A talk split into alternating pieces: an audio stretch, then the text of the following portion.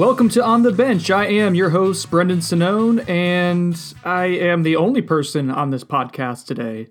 Uh, Newberg is traveling, giving Nee and Blostein a break. Uh, Zach has been killing it on the recruiting trail. He's going to be really busy next week coming up with the spring game and, and putting together that visitor list, which you can check out, check it out Noles 24 7. He just keeps growing and expanding. It's really impressive. So it's going to be a busy week for everyone at Noles 24 7 next week. So I just want to chill a little bit and, and kind of just have this podcast for me just to talk to you folks. Uh, you guys had questions, I have answers. Some of you were like, oh no, Sonnone. Sonnone, only Sonnone. I'm going to fast forward through this. Well, you go ahead. You know, you could just fast forward if, you, if you're not interested in what I have to say about the football team, about my observations from spring practice, uh, about my thoughts on life and and bourbon and anything else you guys have me and uh, ask me anything list of questions. So yeah, or I could talk really fast and just speed it up so you don't have to hit 1.5 or 2.0 speed. I could talk like this the entire time. I just go really, really fast and just keep talking, talking, talking. I got my coffee in me today, so it's gonna be fun. I could talk really fast like this the entire time. I could talk about Mike Norvell, Kenny Dillingham, and Fuller and, uh, installing this game again and, and what you guys are learning from it. Uh, year two of the spring, having full spring, uh, the ability to learn. So no, actually, maybe I can't do that the entire time. So anyways, uh, you guys had a bunch of questions put on the message board at Noles 24 7. I didn't ask me anything, which I usually like to do at the start of the month and, you know, get my post count up, get some interaction going, kind of set the tone for the month for myself, but also to kind of see what you guys want us to, to talk about, to explore, to write about. It's a good way to kind of start start the beginning of a month. Uh, so here we go. This is Ask Me Anything. Thank you to everyone for uh, for all the questions here. I answered some of them on the board, but uh, some of the ones I can go a little bit more in depth on and want to expound on, I thought would be a good uh, podcast content here on the bench. Uh, here we go. This is it. So, starting off strong, FSU Step 7 comes out with top three fast food fries. Go. All right. I, I did have time to think about this. I know what my number one is, and I think it's a sneaky good choice. A, a lot of people overlook Checkers.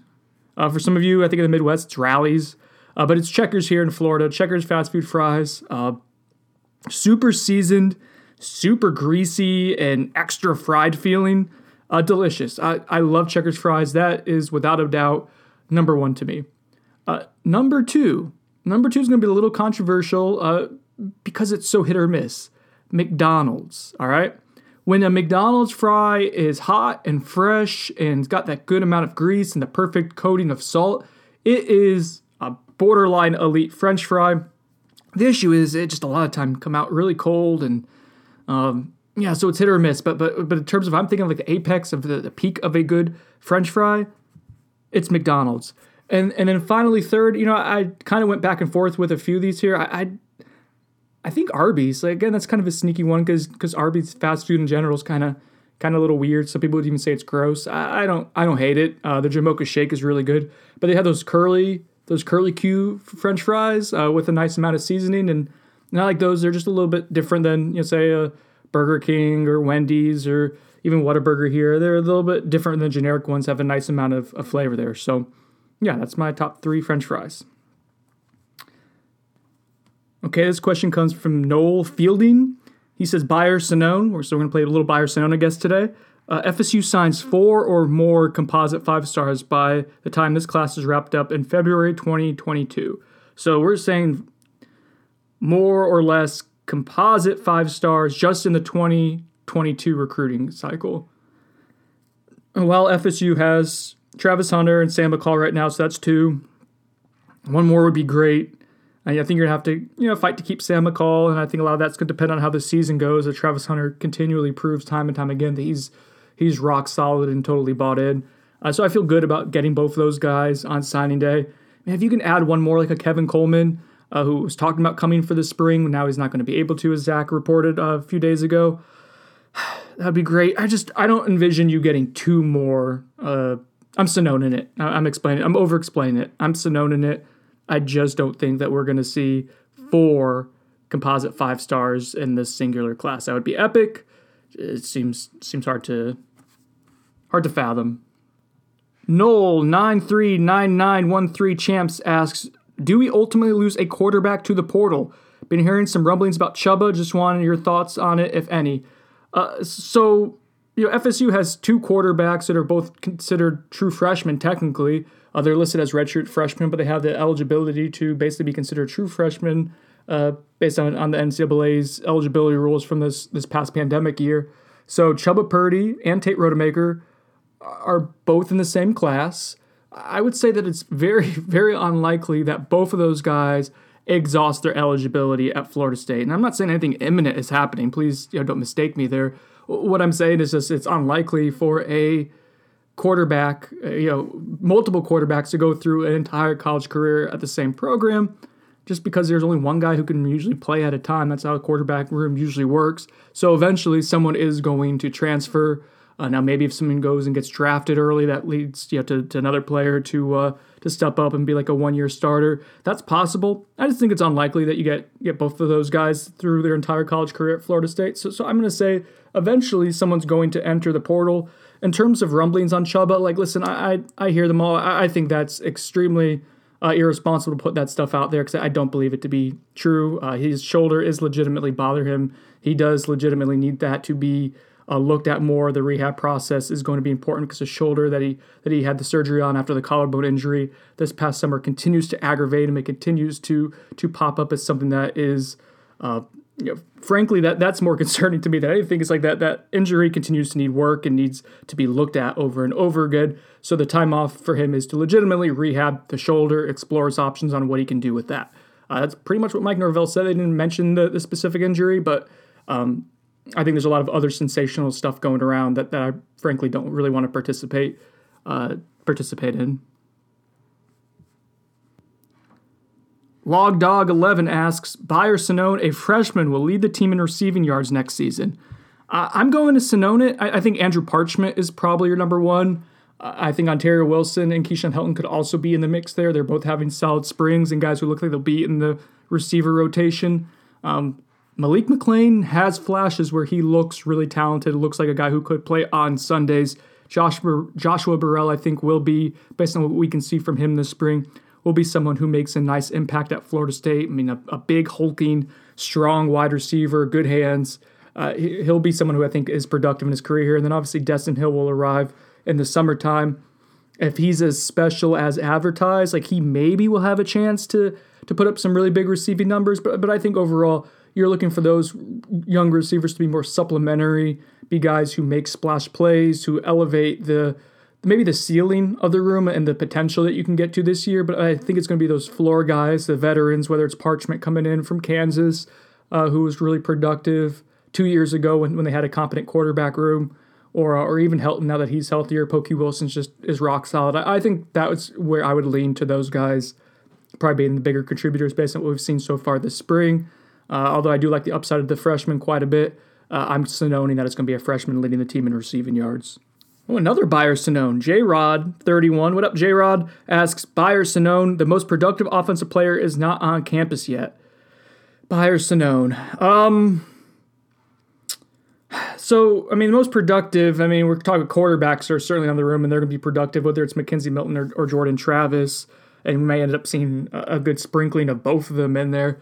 I mean, they'll be productive. We're talking about skill players. I think Jashaun Corbin still is going to be the guy. I think he's probably the front runner to put up the most uh, total yards from scrimmage uh, on the team of any of the skill position players. Uh, like I said earlier, I do think at wide receiver we're likely looking at maybe Andrew Parchment. So, so maybe if he somehow surpasses Corbin with, with total yards of offense from scrimmage, but uh, overall, I'm, I'm going to guess the guys who are already currently here are probably the front runners. So I'm going uh, to Sonnone that one.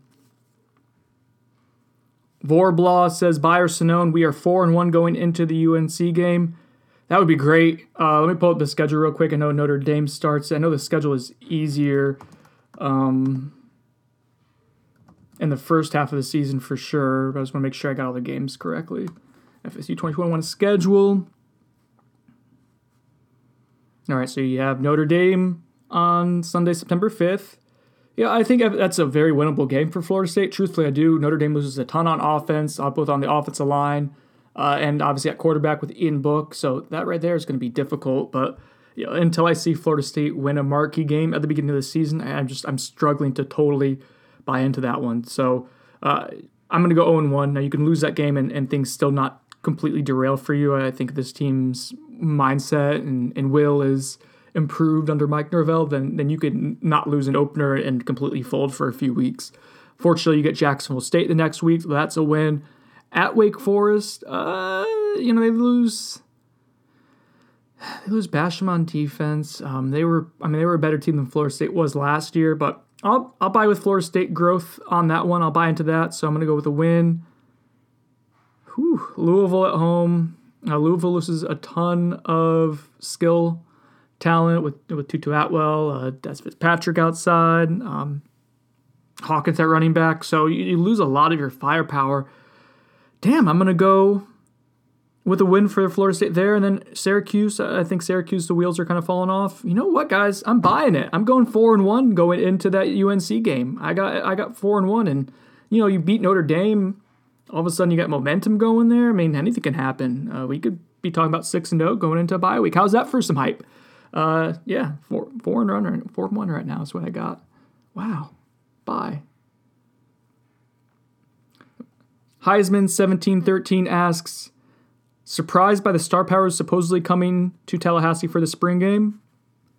I will direct you back to Zach Blostein's uh, running list that, that him and I've contributed a little bit, Chris and, and Josh have, but this is Zach's baby, uh, and it is an impressive visitor list. I mean, so he's got like 30,000 views for this VIP story, too. Um, I mean, if I'm pulling it up here, so the, the quarterbacks alone, you got AJ Duffy, Nico Marchiol, uh, and MJ Morris all expected to come. You got Damian Damari Alston is someone who who I've continually heard good things about FSU's position for. I know Auburn's pushing for him as well. Good running back from up in the uh, Atlanta area. Uh, Jaylon Glover, another guy who's considered an FSU lean. Uh, we got Julian Armella that we are projecting. Uh, Charlton, multiple crystal balls in for him to FSU.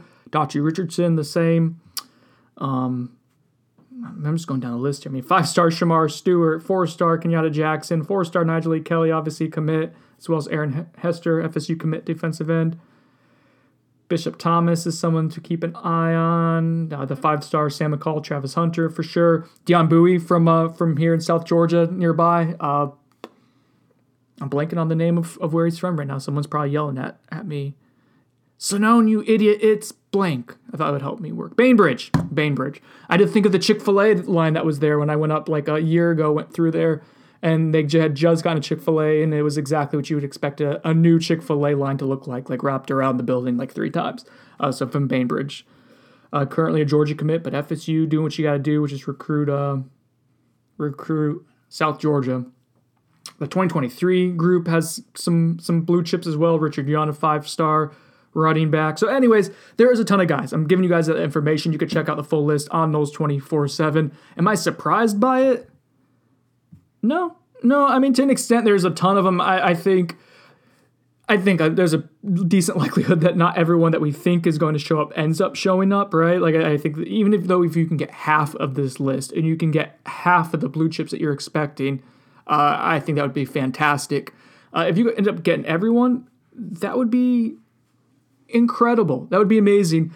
Uh, I think what we're seeing is a lot of players are wanting to get out and check things out because they haven't been able to for the past year. They haven't been able to really go to organized events. And while this technically isn't a a weekend that FSU can host guys on, uh, they, they can certainly put their product on display and, and guys can get close enough to hear the coaching and, and see uh, what's going on with uh, with with the team and, and see their strides being made and, and kind of get a decent picture of of uh, a little bit more than the surface level of what Florida State is doing. So I think guys in general or, or, or recruits in general are wanting to go to. Uh, I think you're going to see this uptick for a lot of different programs. I think if there is a camp in June, which I, I think we'll see like exactly what the NCAA decides, uh, but I expect some form of visitations to be happening in the summer coming up here. I think you'll see a lot of blue chips as well. One, because there's interest in what Florida State's doing. Two, because the staff has done a really great job connecting over Zoom and, and, and showing that they can recruit when there's an even playing field, when you know when everyone is having to to recruit the kids with the same amount of face time. Uh, they've done a really good job of, of that, which is something they didn't have when they were coming from different programs, didn't have a lot of ties to kids in this region, so they've kind of caught up there. And and then third and, and most importantly, again, kids want to to go out and and be places and, and get the experience of recruiting because they want to make informed decisions. So those three factors, yes, I think it's it, it is expected. It's it's not a surprise for a bunch of talented recruits to come check out a marquee program in the southeast, uh, and that's kudos to Mike Norvell and his staff for for capitalizing on those opportunities and finding creative ways for guys to come and visit in the spring. TB Golf seven one four asks how many posts short of you short of your quota are you? Um, I'm not short of my quota, man. I uh, I crank out content. I don't think people understand just how much I write. You guys need to put some respect on my name. I'm not short on content. It's the first of the month. I am ahead on content right now. Olu84 asks Out of Duffy, MJ Morris, Armella, and Jones Jr., how many does FSU land? So right now, I think if FSU wants to get one of those two quarterbacks and wants to really push, I'm gonna guess uh, with with Duffy pushing off his commitment a little bit, I think after visiting Arizona State, so wanting to see more things. I think that bodes well for FSU, and I think that's great for FSU because you want to try to see one thing about Duffy and MJ Morris and, and just their quarterback recruiting in general. Like FSU kind of got the dominoes falling with Nico Marchiol, and, and that was one of the early quarterback commits in this 2022 class.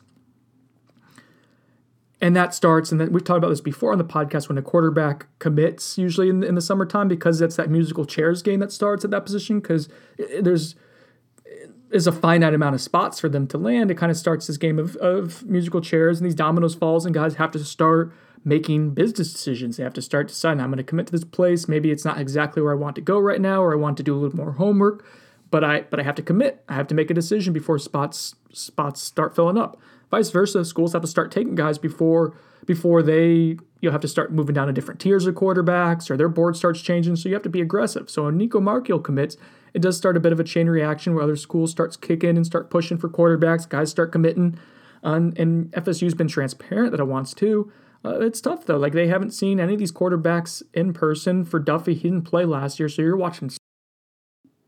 My audio cut out. I'm not sure why, but I'm back here. I'm recording. I don't know why the audio did that. Um, get together, GarageBand. I'm trying to record a solo man podcast. I'm a single parent right now. I'm cooking, I'm cleaning, I'm the emotional support for this on the bench podcast. And the least you can do is record. That's literally my only purpose for you, GarageBand, is to record my voice so people can be annoyed with it.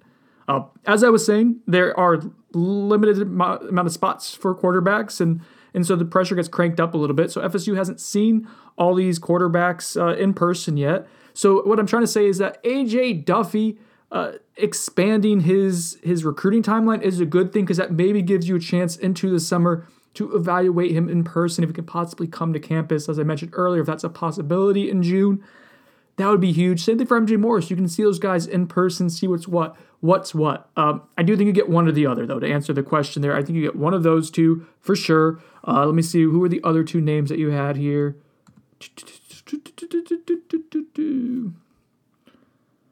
Oh, here we go. Uh, Armella and Jones Jr. So Julian Armella and Jones Jr., Marvin Jones Jr. are both FSU legacies. I think you get at least one of those two legacies. Obviously, if you get both, that's awesome. Both are, are blue chip recruits, one on the offensive line, one at defensive end. So high priority positions. I'll go with one of two. So I think one of the two quarterbacks, I'm going to go one of two, Armella and Jones Jr. I think that maybe is a little optimistic, but uh, I don't want to say just one. I, yeah, I, I, would take the over. Like, I think if I was sitting the over under, I think 1.5 is what I would do.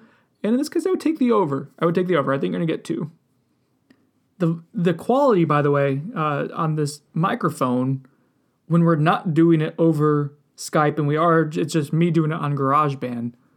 The audio quality is so much better. You can hear me like scratch my beard. You can hear the dryer, which is literally across the house. You can hear the dryer going still. I think yeah, it's still going. That's crazy. That's impressive. I'll give you credit for that, GarageBand. You may you may quit all the time on me, but uh, your your quality is impressive.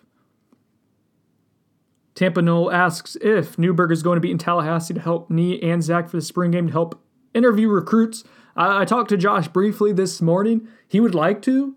I, I think it depends on uh, what the travel policy for 24 7 is going to be. If he can stay at a hotel overnight, he should be able to, I think, at this point, especially if it's like you're just driving in the car. Uh, he should be able to. So that'd be great. Get the whole gang together. Uh, maybe go get a dinner outside, socially distanced safely. Uh, Tampa Noel also asks, who your breakout players for this year on offense and defense? All right, I like it. I really like it. We're gonna start doing some some really early prognostication here. On offense, this was my breakout candidate last year, and he kind of broke out. He, he, certainly he set some career numbers. Uh, it's it's Cam McDonald at tight end. Uh, I'm pulling up his numbers just to make sure I have him here, so you can see like I wasn't totally wrong on this. Like he was somewhat of a of a breakout candidate. Cam McDonald. So this was his first year as a as a starter for the Seminoles, uh, after being kind of basically a career backup and, and a special teams guy, and, and, he got his you know his chance to be inserted into the starting lineup. And my thought process last year was, you know, Mike Norvell loves feeding the tight ends. He loves finding them, you know, whether split out wide, uh, coming out of the backfield like an H back type of thing, or, or just being a tr- traditional like inline tight end. He loves utilizing that position uh, in his game.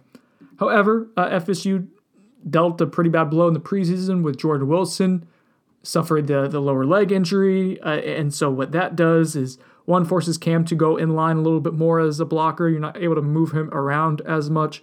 You end up having to use Preston Daniel, a walk on tight end, and, and then Wyatt Rector, as he gets more familiar with that position, sees his role increase a little bit more. But, but it's a big learning curve for all of those guys.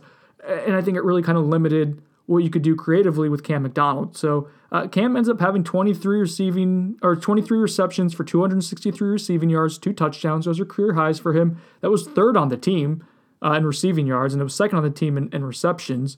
The only people with more were Ontario Wilson and wide receiver Tamorrion Terry, who obviously only played in a few games. Uh, but that was it. That was it. So he had more than any other wide receiver returning other than Pokey Wilson.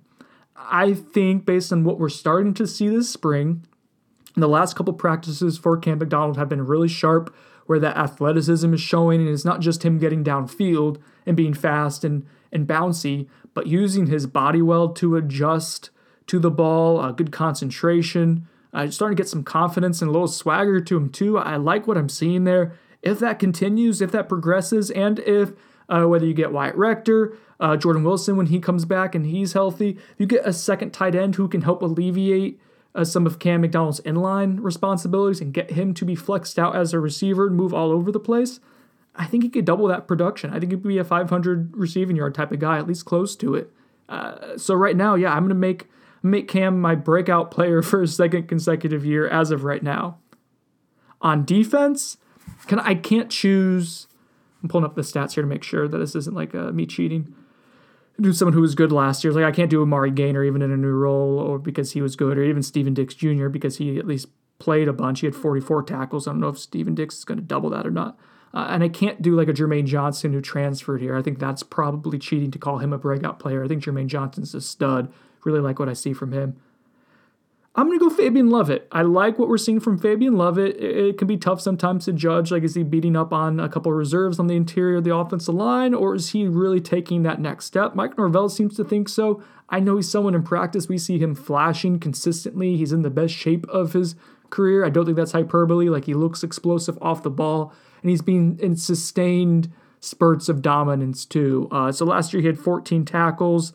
Uh, did he have a sack? I don't even know if he had a sack. He had one sack, 1.5, 1.5 tackles for loss. He steps into being a full time starter this year. I think you can see him, whether at the one technique or three technique, move around and inside a little bit. But I think you're going to see a ton of Fabian Lovett this year. Uh, so, so I'm buying on his stock right now. Uh, he is, to me, a, a really prime candidate to break out. Okay, let's see. Next one, next one, next one. What do I want to talk about? What question do I want? Oh, you want to ask me about bourbon, Big Drip? No, I'm gonna I'm gonna tell you about some bourbon. What's your prized bourbon in your collection? How did you obtain it? What was the thrill rush like?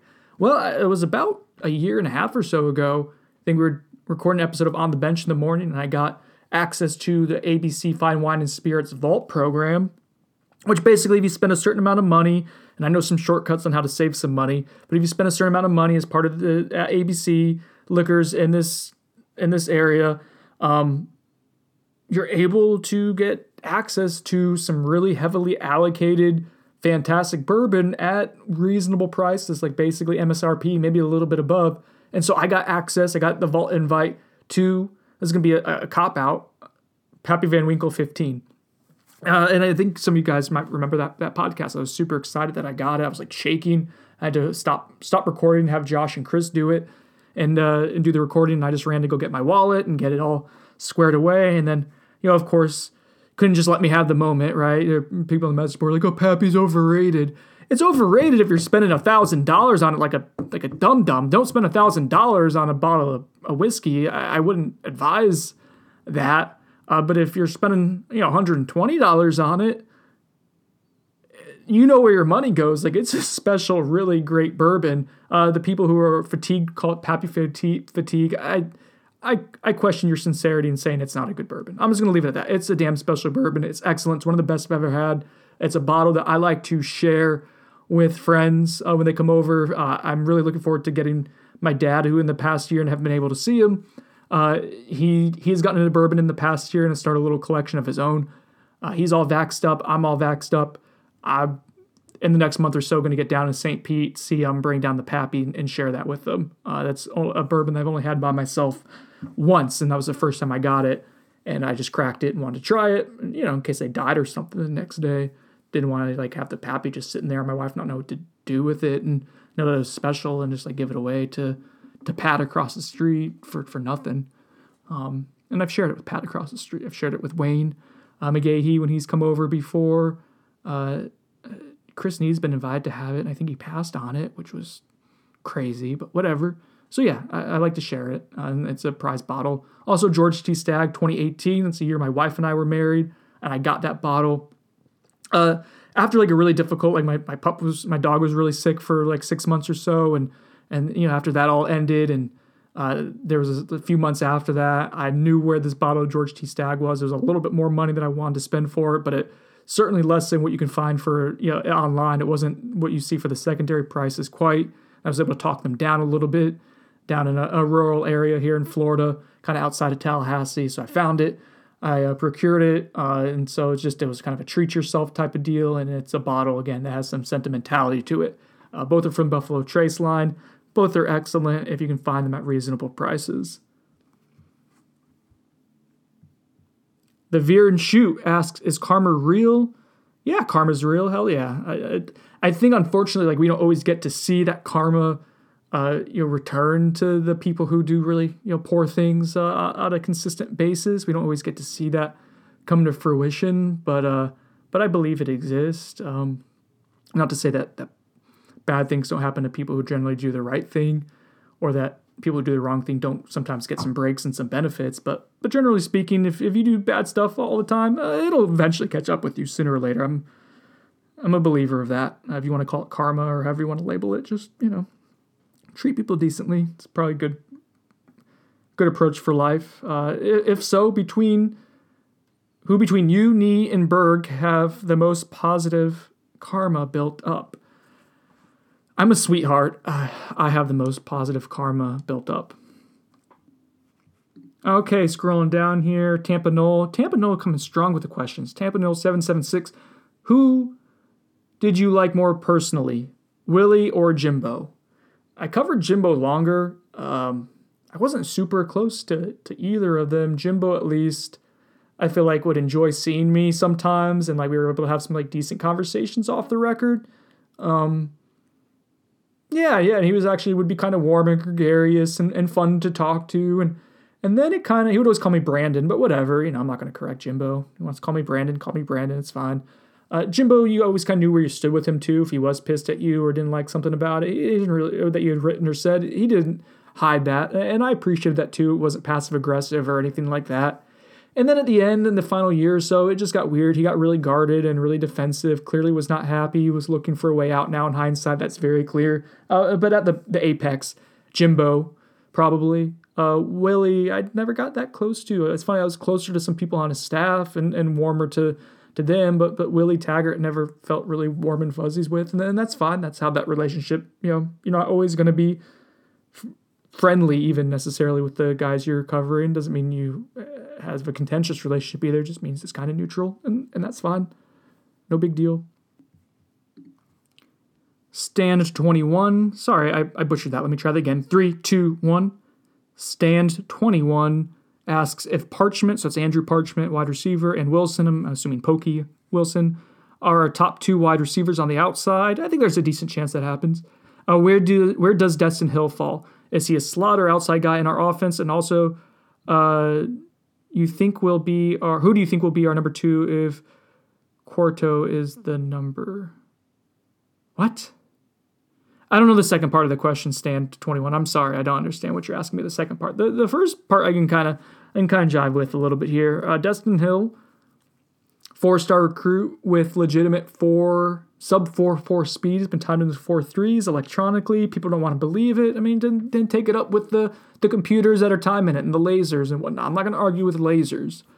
Okay, they can slice you in half if you uh, if you cross them.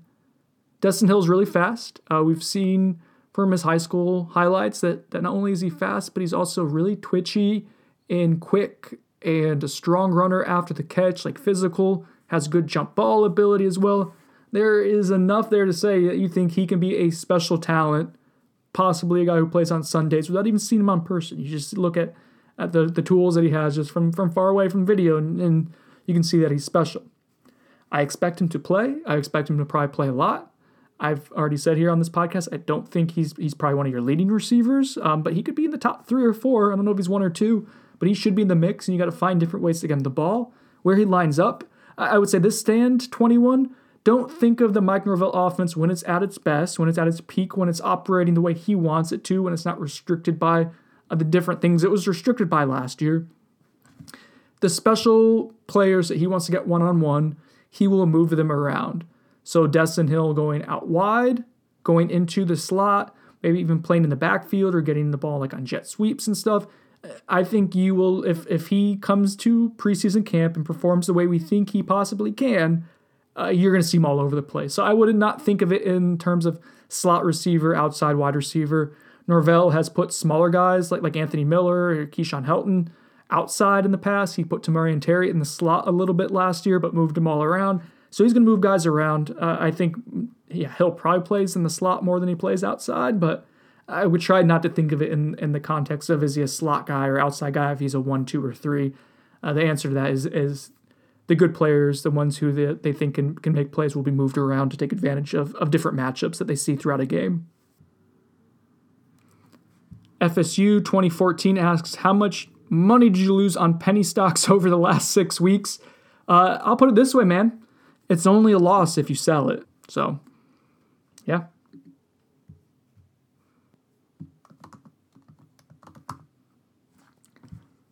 FSU Jordan 7 asks, How do you feel about the proposed stadium changes? Oh, this is a good question. So, well, not, not the other ones haven't been good, but this is a, a topic that I wanted to discuss on here regardless, because it, it's news, it's newsy, it's new information.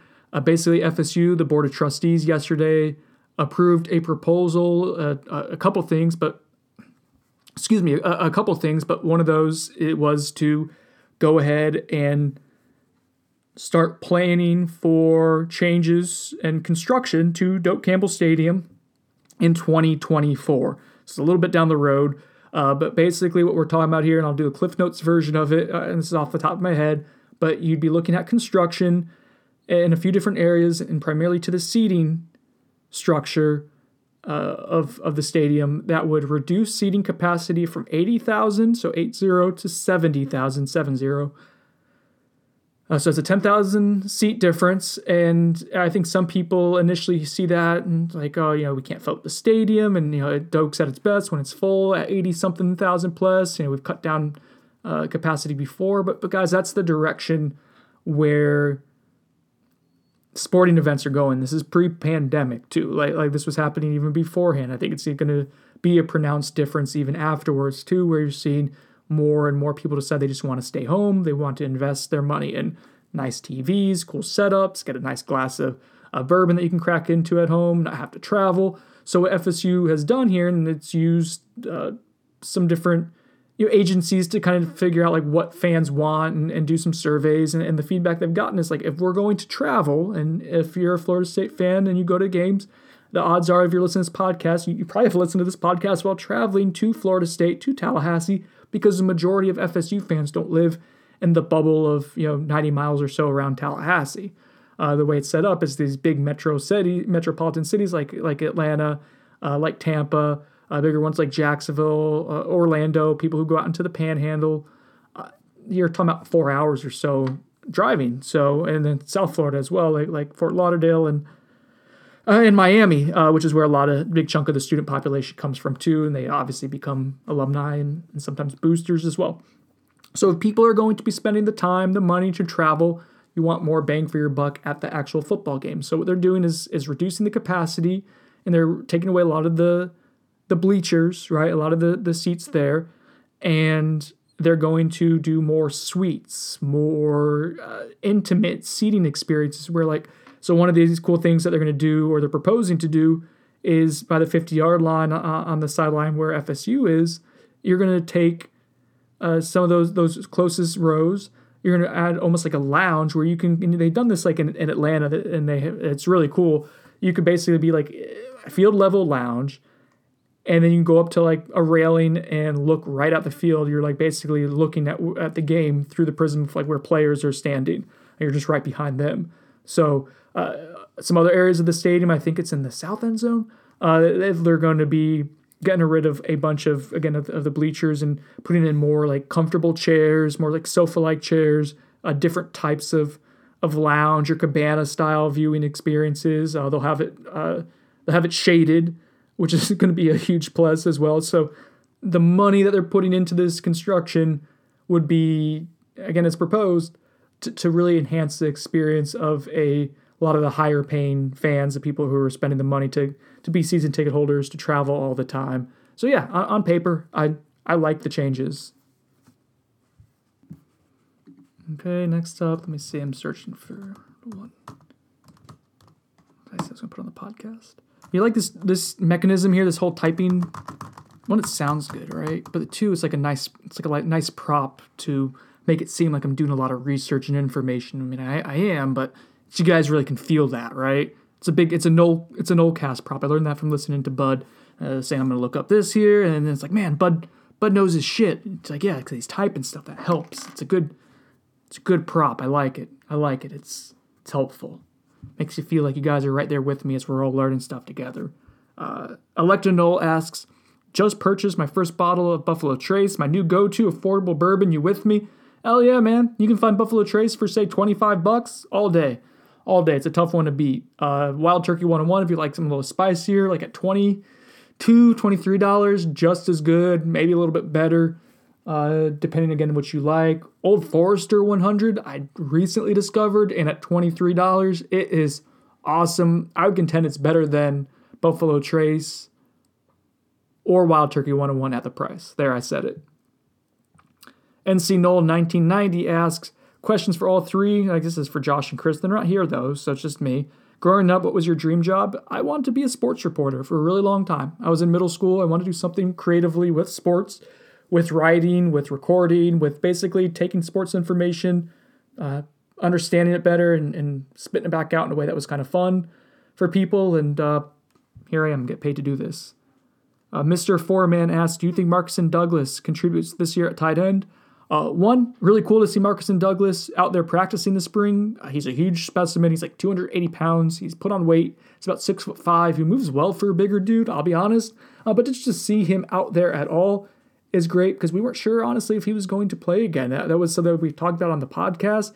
Didn't want to go into like the, the details of it, but was told that there was medical reasons that, that were pointing to potentially be medical DQ of something that was going to be considered because he went without practicing his whole entire first uh, the whole the whole season, his whole first season. He he didn't practice once. So good to see him. I, I don't think he's someone who's probably going to contribute this year. Remember, he, he's someone who only started playing football full time a couple years ago, still very raw, uh, unrefined. So so no, not this year. I would be surprised if we saw him outside of like special teams contribute, but uh, the fact you have him there, the fact that he looks the part, he's a big dude who can move around. Like, all right, that gives us something to work with. That that that's a good sign. Heavy C asks if you had fu money, uh, wouldn't that be nice? Um, I am doing my dream job, and I get paid. I get paid a, a, good living wage off of that, but it's not fu money for sure. Um, but if you were and you kept your job on the bench with the Noles where would your crib near Tallahassee be? yeah, I think I mean if I was covering FSU, it'd be difficult to cover it from further away. That that would be something the way I cover the team and liking to be there at practices and, and whatnot and get that color for you guys. That'd be difficult. So I'd want to be fairly close. Um I, I wrote this yesterday. I answered this one on the board. I would like to stay within like 20 or 30 minutes of town. Uh, right now, I'm on the north side, uh, kind of close to, to Mahan and, and I 10. Uh, I would like to go a little further north, either up Miccosukee or Centerville area where it's like got all those nice canopy roads still. Um, then find a little bit of space there, like 20, 30 acres. Build a nice farmhouse. Doesn't have to be a huge one, but nice one. Big old open lighting for my wife. She likes lighting. Lots of windows uh, but have our, our privacy with like 20 or 30 acres and really just never have to see anyone. I, I kind of hate a lot of people, uh, not you guys listening, but just in general. Um, I'm awkward. I hate my interactions with being awkward. So, yeah, if it was just my wife and my dog and myself and you know my friends who I choose to come over at my own terms when I want them, instead of uh, having to to be friendly to people I don't know very well. Uh, again, it's not a other people thing. It's more of just a, a me not liking my interactions with them thing. Um, Centerville, get out in kind of farm country a little bit would be would be nice, but I don't want to do any farming. Uh, Mr. Four Man Buyer to known Travis Hunter signs with us. That's a big old buy. Travis Hunter, I am totally. Um, I, I just don't see him not signing with FSU. Knock on on wood. I think he's he's down for FSU right now. Uh, the way things are currently comprised with Marcus Woodson here coaching, uh, with the team showing that it's maybe moving in the right direction. As long as those things continue for the foreseeable future, uh, we're good. Tampa Knowles 776 asks, Does FSU beat Notre Dame the first game of the year? I said that earlier. No, I don't think so. I need FSU to uh, to show me. Like I need to see it to believe it. Uh, that uh, that this program is capable of winning winning its first game of the year and a marquee one. It's been a it's been a while. It's been Ole Miss 2016 was the last time they won a season opener, if I'm not mistaken. Podcast, podcast. Deheezy, I don't think I I don't think I answered this one on the thread, Deheezy. So here we go. It's a longer question, but I'm here. I, let me take a nice swig of my coffee. Get ready for this. Paper Fox Coffee. If you want to sponsor on the bench, I enjoy your product quite a bit. All right, we all know QB is important, but what unit, offensive or defensive, has the either has to either play to their capability or play above what is expected of them for FSU to win eight games and bring in all these studs? Well, all right, so you're saying, you know, if FSU needs to exceed expectations, what you needs to overperform, and that would then lead to you know you not only getting Travis Hunter and Sam McCall, but but also convincing like a like a like a, a Kelvin Coleman or, or guys of that nature to also like totally buy in. I got you. I'm I'm seeing what you're putting down there. And second part, you ask on the other hand, other than quarterback, which unit plays so awful and shows no improvement, and we probably blame them for three to four win season. all right, Jesus, all over, all over here. Um, I mean, quarterback is really kind of the, the linchpin. Like you need quarterback to play well to have a chance to either win eight games, and if it doesn't, then then you're talking about uh, three or four wins. So that that's fair, but yeah, I think to really, you know, I think if you get let's say average quarterback play, McKenzie Milton's solid, Jordan Travis is solid. Uh, if you see that, and you say, okay, that's about six wins if we get good production from them and around them. Who do we need to step up to elevate their game to take that six wins and be good for two full wins? defensive ends. And uh, Jermaine Johnson, if you can get one other person along with Jermaine Johnson to consistently bring pressure, or say like a Keir Thomas to come in and just be a badass edge setter.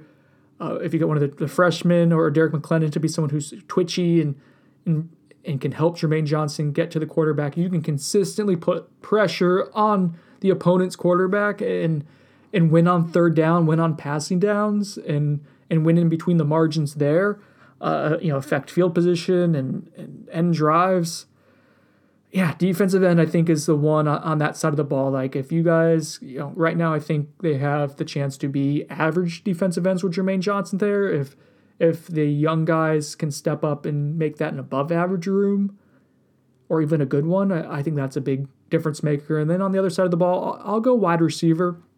Um, the depth there, I think, maybe a little bit better than I initially was expecting, seeing Keyshawn Helton and now Ontario Wilson kind of get into form here in the spring, and then mixed with what you're hoping you bring with Andrew Parchment and uh, in Destyn Hill in terms of potential and upside for what they're going to do to to elevate the floor and the ceiling of the receiver room. And then uh, mentioned Malik McClain and uh, Joshua Burrell earlier.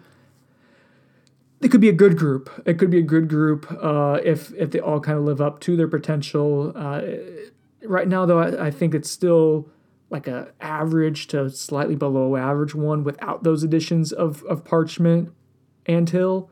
If they come in and really elevate the receiver room, like I think they can, and then maybe even exceed that, like if if Parchment finds his 2019 form and even builds on that, then yeah, I think that's another like that's another way you can kind of win in the margins there and and squeeze out an extra win or two. Okay, a couple more here. Let's see. Starting to wrap this podcast up. Vorblaw asks, how many commits do we get right after the spring game? I'm going to set the over under at 2.5. 2.5. So tell me, people, are you taking the, the over or the under? We're saying you know, the week after the spring game, guys who are visiting, I'm going to say two and a half, and I'm including multiple classes there. I think I would take the over. I, I think Mike Norvell, from what I understand, Mike Norvell does enjoy the aspect. We saw some with Willie Taggart of creating recruiting momentum and trying to get a bunch of guys to pop at once at certain times to kind of take some of that momentum into different portions of the year. So either right before the season, like during a, a late you know summer camp, or know, maybe here in the spring game to kind of create some momentum and get guys wanting to come on campus in June if that is allowed. So I'm gonna guess like if they have guys that they're close to you know accepting they're gonna push for it or try to green light some commitments. Uh, so yeah, I, I would guess more than more than two and a half over. I'm taking the over there, but let me know what you guys think. Uh, Box and Bug asks ACC expansion. Who do you add and who do you get rid of? Uh, ah, ah, ah, you know who I'm going to say I want to add. I'm adding UCF because that's a Power Five program. I do think a lot of FSU fans, and, and same thing like saying the SEC with Florida would say, no, no, no, no, no, no, no, no.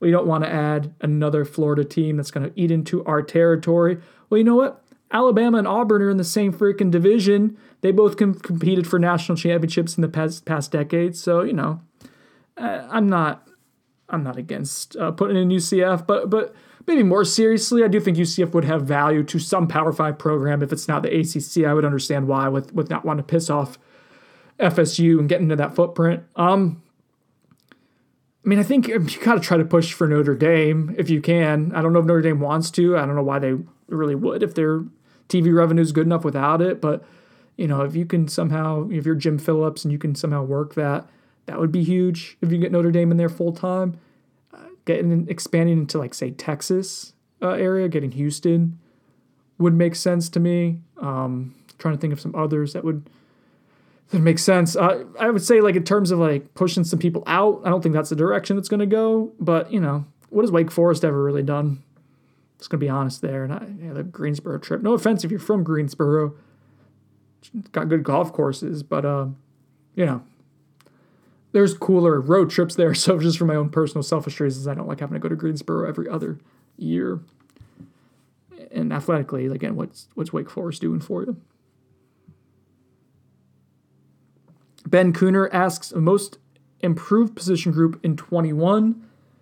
Ooh, um, I'm to go with the secondary.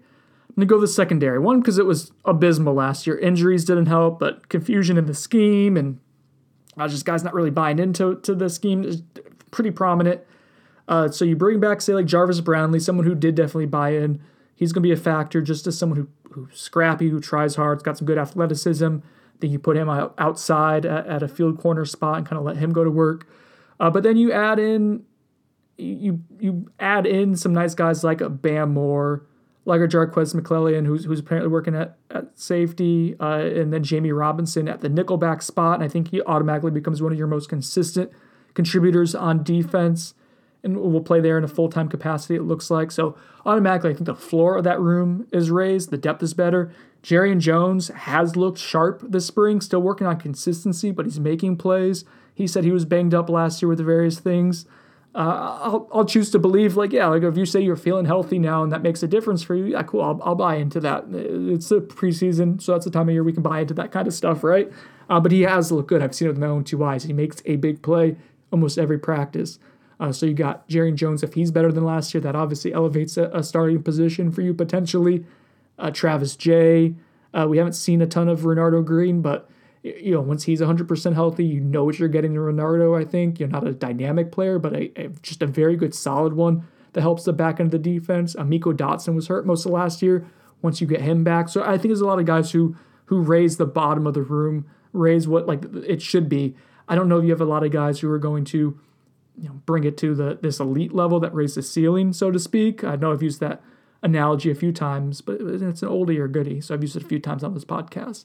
I do think that uh, the the secondary in general will be improved from last year. It's going to be hard to be a whole lot worse, but I think you'll see strides for it going in the right direction this year. I, I'm fairly confident of that group right now. Hey, let's take a quick commercial break, and then on the other side of it, I'll probably answer three or four more questions, wrap things up, and that'll be the end of this Ask Me Anything episode of On the Bench. Okay, picture this. It's Friday afternoon when a thought hits you. I can spend another weekend doing the same old whatever, or I can hop into my all new Hyundai Santa Fe and hit the road. With available HTRAC, all wheel drive, and three row seating, my whole family can head deep into the wild Conquer the weekend in the all-new Hyundai Santa Fe. Visit HyundaiUSA.com or call 562 for more details. Hyundai, there's joy in every journey. Introducing the two-way V4, where groundbreaking fuel cell technology meets fresh foam cushioning for the ultimate performance. With fuel cell, each step feels explosive, delivering unparalleled energy return. Paired with fresh foam, experience maximum comfort throughout the game. Its lightweight textile upper offers support and breathability without sacrificing agility. Whether you're hitting the clutch shot or locking down the opposition, the two-way V4 gives you the tools to play at a high level. Learn more and purchase the two-way for yourself at newbalance.com. Welcome back to On the Bench, wrapping up the Ask Me Anything episode here. I don't know if this has been good or not. You guys let me know. Probably hurt my feelings on the message board, and then uh and then we'll see if we'll do this ever again or not. Probably not.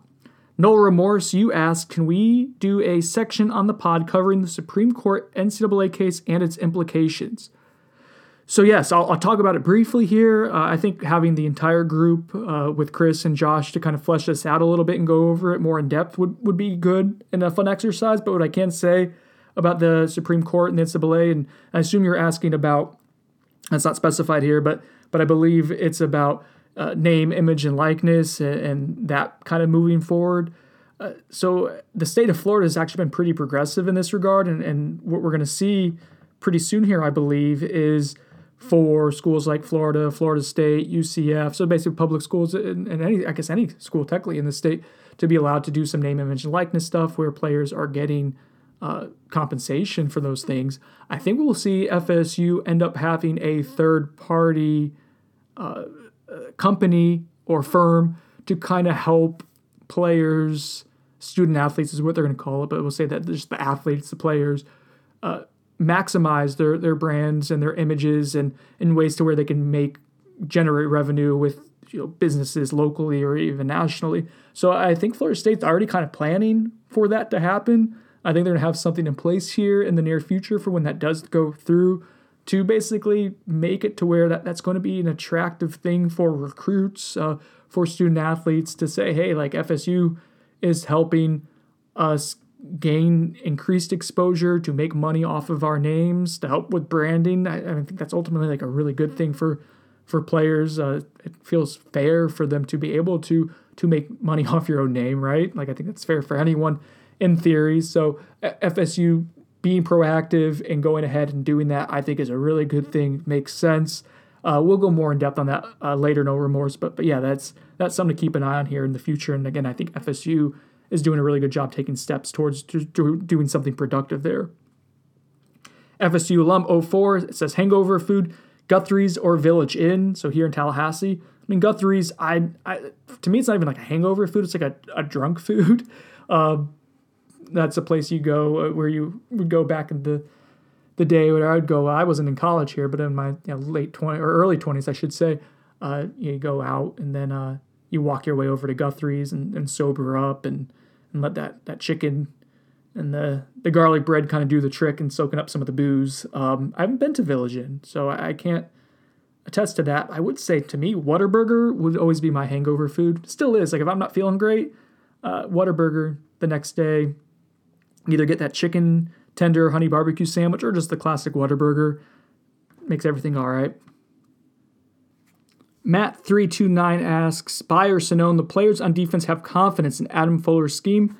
I am buying it. I think that he has a grasp of his personnel, uh, which he was able to kind of get late last year, get the right guys in the right spots. So it was able to kind of, even for me, like I was able to reasonably project the depth chart on defense pretty accurately just by kind of knowing what what what seeing what he knew he had or thought he had, which I don't think he had a great grasp of it in the beginning of the year, and that's where not having the spring and having a really disjointed preseason really hurt FSU a lot in terms of the new staff not really kind of figuring that out quickly. Uh, now you have a full season, kind of knowing where guys play, where they can maximize. Like say Jarvis Brownlee, you had him at nickel earlier in the year, and he was solid there, but he ended up playing really well outside late in the year, and now they have him outside here in the spring, uh, and so that would be an example of that. You know, Amari Gainer, they wanted to try to transition him to one of the inside linebacker spots last year, going from stud to inside linebacker, um, and they just they weren't able to do that smoothly in the middle of the year by their own admission. Like it was just tough to get Amari like playing a brand new position at a high level. It was a lot to ask of him in the middle of the year because what they were doing with stud out in space versus one of the inside linebacker spots, just so much different of a skill set. But so now you got here him there this spring. He's apparently catching on there. You got him closer to the ball, which I think is a ultimately a good thing and a good use for him. I was thinking defensive end, but but even in this will linebacker spot, they're gonna be able to blitz him a lot off the edge and and allow him just to kind of be Amari, be an athlete in a short area of space, which I think could be a really good thing. So I think they've gotten guys who've committed to Adam Fuller in there. At this point, if they wanted to be gone, they could have they could have left. Uh, maybe you see a few more leave at the end of the spring, but but right now I think guys are, are largely buying into to his scheme. I think once you do that, that means that you can start learning it, start kind of to, to master it. So I think we'll see strides in that area. I'm optimistic right now that, that there will be improvement and buy into what Adam Fuller is doing with the defense. Okay, one or two more questions here. Let's see. Nino Zoe, Ninozi, Ninauzi, Nino Zowie. Buyer Sonnone. You just wrote BRS, which works because that's my initials, but you couldn't just write Buyer Sonnone. This team is substantially improving over both last year and the start of spring practice this year. Buyer Sonnone's team is substantially improving the word substantial is what's giving me pause here to not just straight up say say buy. Um, you know, from a talent perspective, I'm still hesitant to say you're going to see like a ton of turnaround. And he only won three games last year in a nine game season. Um, and I think six wins is still realistic here in a 12 game season. So, you know what? I, I will buy. I will buy that this team is substantially improving. What I'm seeing right now, and it's early, it's early in the offseason and it's easier to it's easier to kind of see some of that quote unquote buy-in in the off season because really it's like what ultimately develops buy-in is winning games and you have to show that you like for for a coach to get that full on commitment like that the work that's being put in in the off season the messages that you're showing the coaching the scheme that you're doing has to lead to, to wins for guys to continue to to buy in like them losing to georgia tech last year was killer in that opener because I think it just caused a lot of guys to start checking out a, a fairly fragile group. Now I do think that that what they've done with adding some of these transfers is going to be big time, like like Jermaine Johnson and Jammie Robinson, McKenzie Milton, in terms of elevating the that culture and, and that quote unquote buy-in. Um, I, I do think that's going to be helpful for when things go wrong to have guys that are experienced, that are at the very end of their careers and are going to be very businesslike. Like Like Jermaine Johnson strikes me as someone who's very businesslike, kind of handles his business every single day, comes with energy, is committed to making guys around him better because he knows what his path to getting an, er, to be an early first round pick is. He handles his business and everyone else plays well around him. So he comes across to me as someone who is very much so advanced in his football career, knowing he's about to take the next step and is going to hold everyone around him accountable, but especially hold himself accountable. So you get those kind of personalities into the locker room, onto the practice field. That's super valuable. And I'm already seeing that kind of starting to trickle over with, with some younger guys kind of gravitating towards like a Jermaine Johnson. Uh, Derrick McLendon is someone that that Mike Norvell mentioned as one, stepping up, but two, kind of him seeing some of these veterans like Robert Cooper, Fabian Lovett, Dennis Briggs, guys who've been here for multiple years. Uh, in addition, and especially to Jermaine Johnson, kind of seeing how they are handling themselves. Uh, so, so you see those veterans start to do it. Now the younger guys are starting to kind of be pulled along too.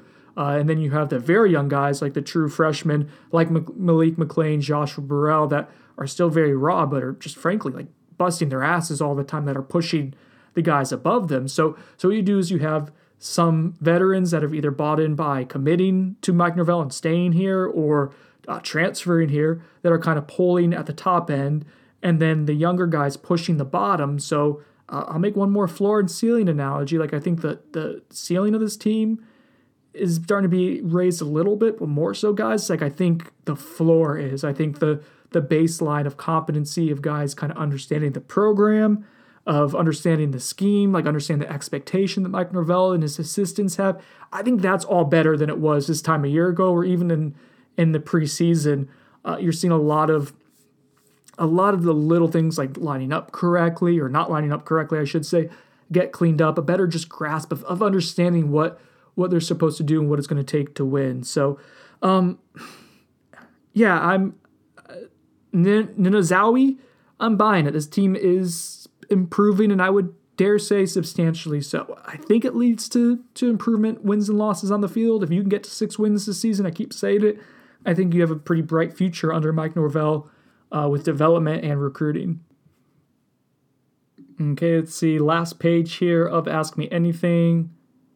Uh, and it's starting to kind of derail a little bit, so I think we may be wrapping up. Yeah, Tampa Tampa Nola 77.6 asks how pissed were the FSU trainers at Willie about the dehydration debacle against Boise State, how he blamed it on them. Yeah, yeah, that the, I don't think that was received very well at all by what Willie Taggart said on that show, and that's why he had to kind of do the backtrack and did really the over dramatic thing by saying he never said that at all, which he clearly did, even as he whatever. Uh, that was that was to me at that point. I was like, okay, Willie's uh, feeling very very cornered right now. That was an interesting time to be covering the program. Uh, Tampa also asks, compare the girls at UCF to FSU. No, I'm not going to do that here. I mean, there's quality, quality across the state. You're in Florida. Uh, I met my wife at FSU, so FSU. yes, smooth. FSU MD says, Who is the physically most talented wide receiver with the most potential on the team right now? Malik McClain. It's Malik McClain right now. Uh, the highest upside, it's him. He does a few things that just make you say, wow, that guy that size, to be able to kind of turn and adjust the way he does, a straight line speed. Uh, Kentron Poitier has a lot of that too, uh, especially like the acrobaticness and the ability to kind of twist and contort in the air at his size. I'm really looking forward to seeing Destyn Hill in person, however. Noel Chris 2020 OTB coming to YouTube this month? Question mark. Man, I, I, we're moving in that direction. It's not going to be anytime this month, though. I think that's something that the company does want to do, uh, but they have to allocate some some people to help us with it. I'm not a video guy. Uh, we would have to probably need someone to help edit and, and, produce it and make it look nice and be able to turn it into like really clean content. So, uh, you know, we'll need some help with that. But it is something I think that people want want to uh, you're not the only one asking for it. It's something that hopefully we can do. Uh, and then finally, Upward Noel asks, why? Why what? I don't know. I think that's a great time to end this episode of On the Bench. Uh, thank you, everyone who participated. I answered pretty much every other question that I could on the on the Noles 24/7 message board and the Ask Me Anything thread. So so thank you to uh, to all of you for asking questions, for playing along. Uh, if you like this format of a podcast, it's something I could do once a month. I don't mind. It's only an hour of my time. I get to hear myself talk. I get to have fun and inter- interact with you guys. Get to drop in some nuggets. Get to talk bourbon every now and then. So it's fun. Uh, fun for me. If it's fun for you guys, let me know. Five star review. Say you like it. If you don't like it, don't give me a one star review, please. Don't give on the bench a one star review. Every time you give me a one star review, you're giving Chris Nee a one star review. Or if you give us a four star review because you don't like me, you're giving Zach Blostein a four star review, basically. You think Zach deserves a four star review or a three star review because he's associated with me. No, no, don't do that. It doesn't help. And also, I'm going to end on this note the one weirdo who keeps posting the same negative thing about me on the iTunes reviews, but just using the same one over and over again to make sure it's at the top. I may be weird. You're weirder. You're weirder.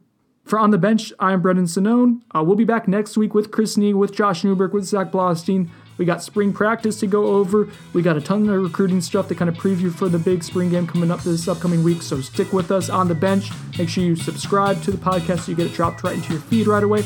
Again, five star reviews. Haven't asked for that in a little while. It would legitimately be helpful. I know joke about it, but it does help us out and grow the show.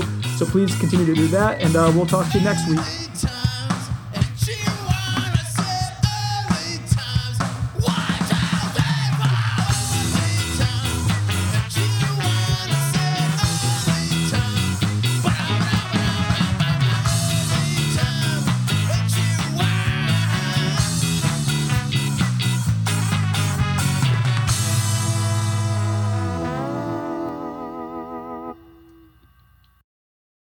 I told you imaginary friends are real? This is just so exciting. This Friday, get ready for the movie event with the greatest cast you've ever imagined. Showtime. Ryan Reynolds, John Krasinski, Cailey Fleming, Fiona Shaw, Phoebe Waller-Bridge, Louis Gossett Jr., Matt Damon, Emily Blunt, George Clooney, Maya Rudolph, Bradley Cooper, Sebastian Maniscalco, Jon Stewart, Sam Rockwell, Awkwafina, Keegan-Michael Key, and Steve Carell. I need to throw up or I need a snack. It's one of the two. Gross. If rated PG, parental guidance suggested. Written and directed by John Krasinski.